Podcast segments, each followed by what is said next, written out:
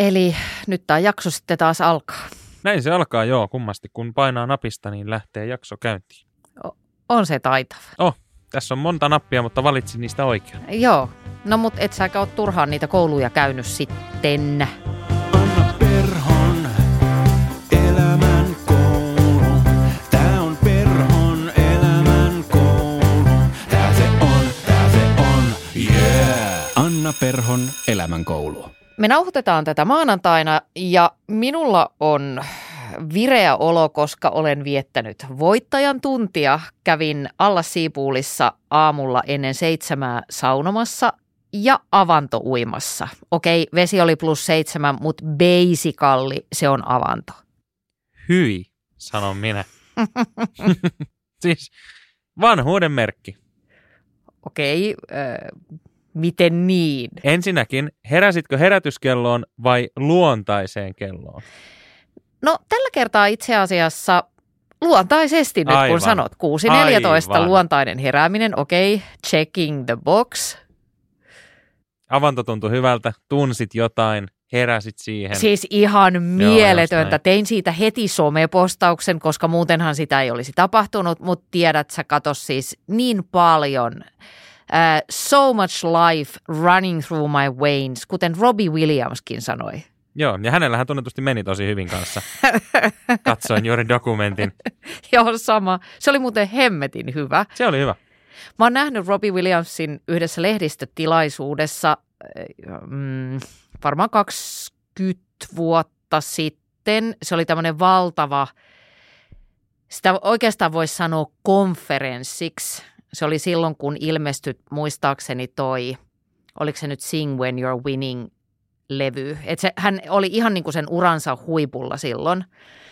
Ja siis mä vannon, kun se astui semmoiseen, se pidettiin Saksassa semmoisessa lentokonehangaarissa, koska se oli ainoa lehdistötilaisuus koko vuotena Euroopassa, niin sinne kyllä sitten joka ikinen toimittaja tunki, joka vaan hiukankin pääsi. Ja mä vannon, että kun Robbie Williams astui siihen lavalle, niin se, se hapen koostumus muuttui. Apua, mun tulee vieläkin kylmät väreet, koska se oli vaan niin freaking karismaattinen. Ja nyt kun mä katoin sen dokumentin, Netflixissä on siis tämmöinen kolme- vai neljäosainen dokumenttisarja Robbie Williamsista niille, jotka ette tiedä, että tämmöinen on, niin mun ehkä ihan vähän downgradeaantui se mielipide tai niinku se tunnelma, kun se on kalsarit jalassa siinä Mun makailee sängyssä. päällikköliike, että hän sanoi, että tehdään se tässä sängyllä, että tässä hän, hän muutenkin viettää aikaa. Niin. No joo, mutta olisi nyt voinut housut laittaa jalkaan minun mielestä.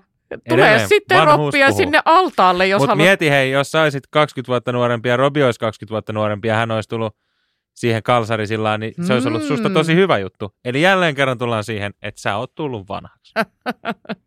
Selvä, kiitos. No, En mä ää, sano, että se on huono juttu. niin totta. Yritänkö työntää vanhuuttani varjoon? Tässä on siis Työnnätkö sen kysymys siitä. avantoon. Kyllä, pimeään avantoon. Eli jos nyt koitetaan taas päästä tähän välitunnin ydin sisältöön, eli näihin teidän lähettämiin palautteisiin, niin poimin täältä ensin ystäväni Mikko Rasilan postauksen, eh, jonka hän siis laittoi tonne Instagramiin. Eh, Mikko kirjoitti näin. Ystäväni Annan elämänkoulu-podcastissa puhuttiin hienosti ja pitkään varjoista, eli kaikista niistä asioista, mitä ihmiset piilottelee muilta ja itseltään. Mä opin lapsena elämään sellaista puolikasta elämää, niin kuin lapset oppii. Meillä oli himassa niin tuulinen meno mun faijan juomisen takia, että opin kotona olemaan enimmäkseen hiljaa ja pois tieltä. Opin vähitellen piilottamaan sosiaalisissa tilanteissa mun fyysiset ja emotionaaliset tarpeet, ja mitä enemmän piilotin, sitä enemmän kuvittelin, että mulla on piilotettavaa ja hävettävää, niin mähän sulloin sitä tavaraa sinne säkkiin, jos vaikka ne aikuiset ois kerrankin mielissään, mutta sen hän tietää, että siitä ei tule mitään hyvää. No sitten tämä jatkuu vielä, mutta mä halusin nostaa tämän esille sen takia, että tässä todella hyvin kiteytetään koko se varjon idea ja sen, sen pitkän edellisen jakson sisältö. Ja mun mielestä se kiteytyy tähän, tähän lauseeseen, missä Mikko kirjoittaa, että opin lapsena elämään puolikasta elämää. Eli se on just se, että, että kun aina silloin tällöin esiintyy edelleen semmoista ajattelua, vaikka se positiivisen psykologian kultakausi ehkä alkaa olla vähän takana päin, niin viljellään sellaista ajatusta, että ihmisen pitäisi jotenkin niin kuin amputoida itsestään ne niin sanotusti huonot ominaisuudet, että sit sä voit olla jotenkin valmiimpi tai sitten on hyvä, niin ei, vaan päinvastoin, että katsotaan, että mitä sieltä säkistä löytyy ja sitten – pyritään niin kuin ennemminkin integroimaan se osaksi omaa persoonaa. Niin tämä oli hyvä ja liikuttava päivitys. Mikon löytää tuolta Instasta ihan nimellä Mikko Rasila. Silloin muutenkin todella hyvää kamaa siellä, niin lämmin suositus, jos etsit hyvää seurattavaa. On muuten välillä vaikeaa löytää hyvää seurattavaa. Mä olin just kysymässä, että etsitkö usein muuallakin kuin kadulla seurattavaa. hyvää seurattavaa? mä seuraa sua? Anteeksi, haittaako jos? Siis kyllä ihan oikeasti, että vaikkapa Instassahan on tämä, miksi tätä sanotaan, missä on näitä kaikkia sekalaisia ehdotuksia. No joo, en luotta siihen. No Mutta sitä pystyy manipuloida, tiesitkö? en. No siis toki, mä en tiedä toimiiko tämä kaikissa genreissä, mutta jos sattumalta haluaisi nähdä vaikka nuoria kauniita naisia, niin klikkailee sieltä muutaman nuoren naisen kuvaa, kun se ilmestyy, mm. ja sitten kun sä suljet sen, niin seuraavalla kerralla sulla ei mitään muuta olekaan. Tai jos haluat vaikka jääkiekkopostauksia, niin katot vaan sieltä niitä jääkiekkopostauksia, suljet sen, niin seuraavalla kerralla sulla ei ole mitään muuta kuin lätkää. Mikä on ajoittain vähän rasittavaa, jos satut vahingossa nyt kattoon pari jotain postausta, mistä sä et niin kiinnostunut ole. Joo, ton mä kyllä tunnistan. Mähän tein kerran semmoisen virheen, että menin tykkäämään ehkä kolmesta kuvasta, missä oli sellainen japanilainen siili.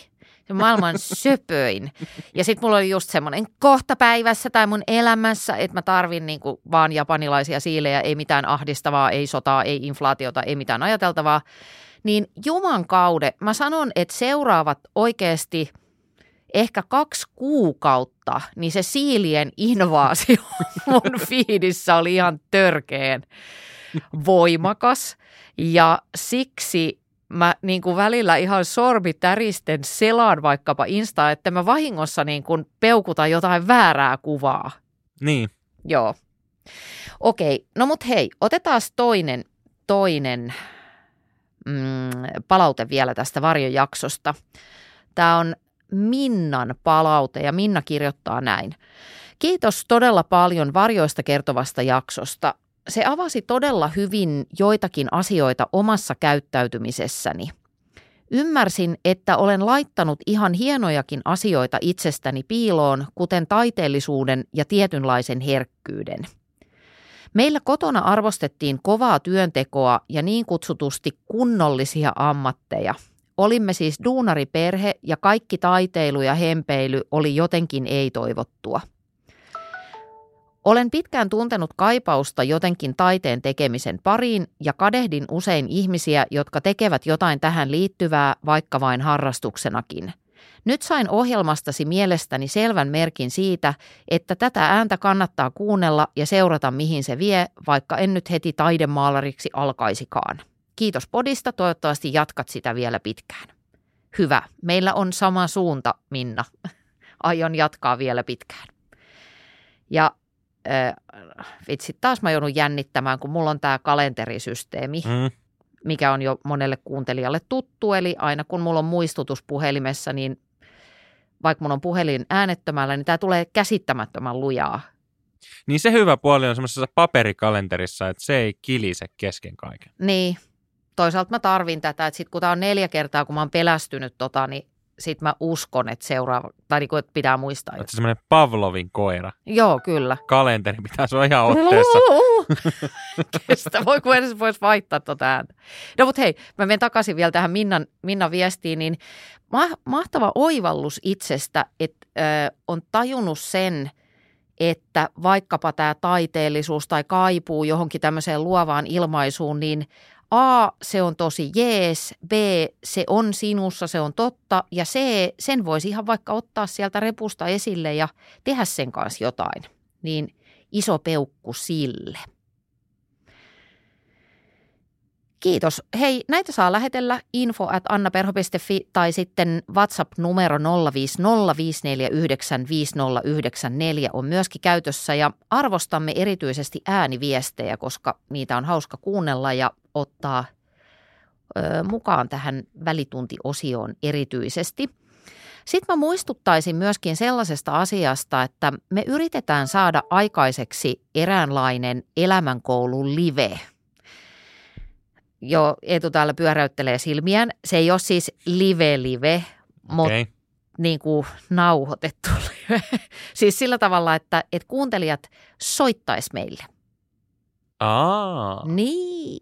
Eli jos, sä, jos sulla on joku ongelma, sulla on joku issue, mihin haluaisit yours truelyn koutsausta, niin laita viesti ja me seulotaan vastauksia ja poimitaan sieltä hyviä tarinoita, hyviä ongelmia ja sitten soitellaan.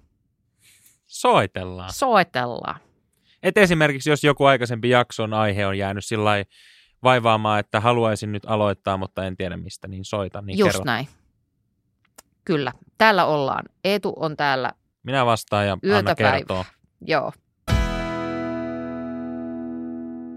Ee, ootko muuten koskaan, Eetu, haaveillut sellaisesta, että jättäisit niin sanotusti kaiken ja lähtisit maailmalle?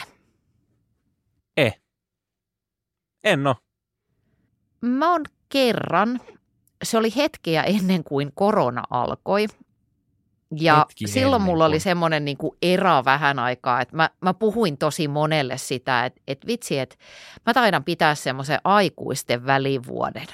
Että et ei niin kuin tekisi duunia, vaan että jotain, mä olin inno, innostunut jostain vaelluskirjasta, että sitten mä vaeltaisin ja sitten en tiedä jotain, keittäisin jotain voikukka teetä ja miettisin maailman juttuja.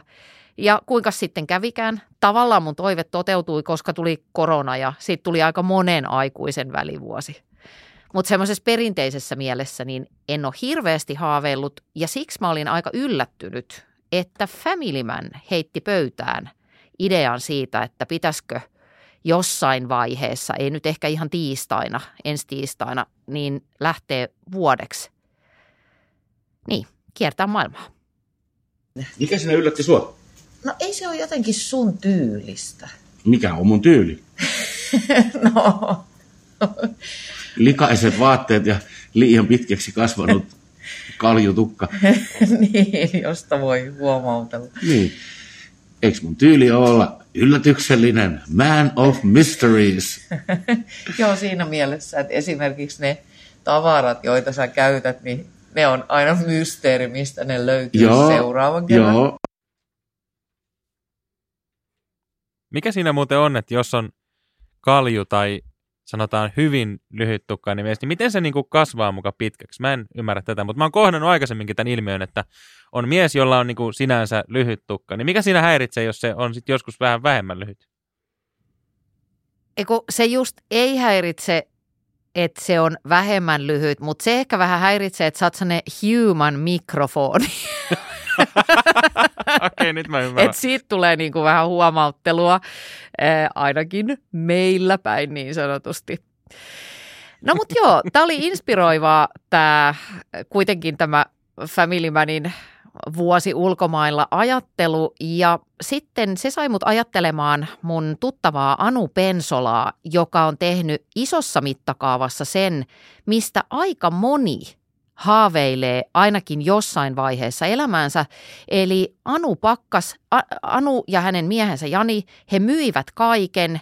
Okei, ne jätti niin kuin tyyliin yhden lautasen ja yhden haarukan, pakkas ne pakettiautoon ja lähti kohti, en tiedä, auringon laskua tai nousua.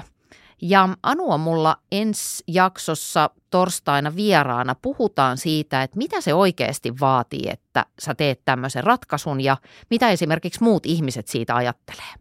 me ilmoitettiin, että me luovutaan kaikesta ja myydään meidän koti ja näin, niin ihmiset oli hyvinkin järkyttyneitä, että kuinka te saatatte että ettehän te nyt voi luopua, teillähän on, on jo kaikki.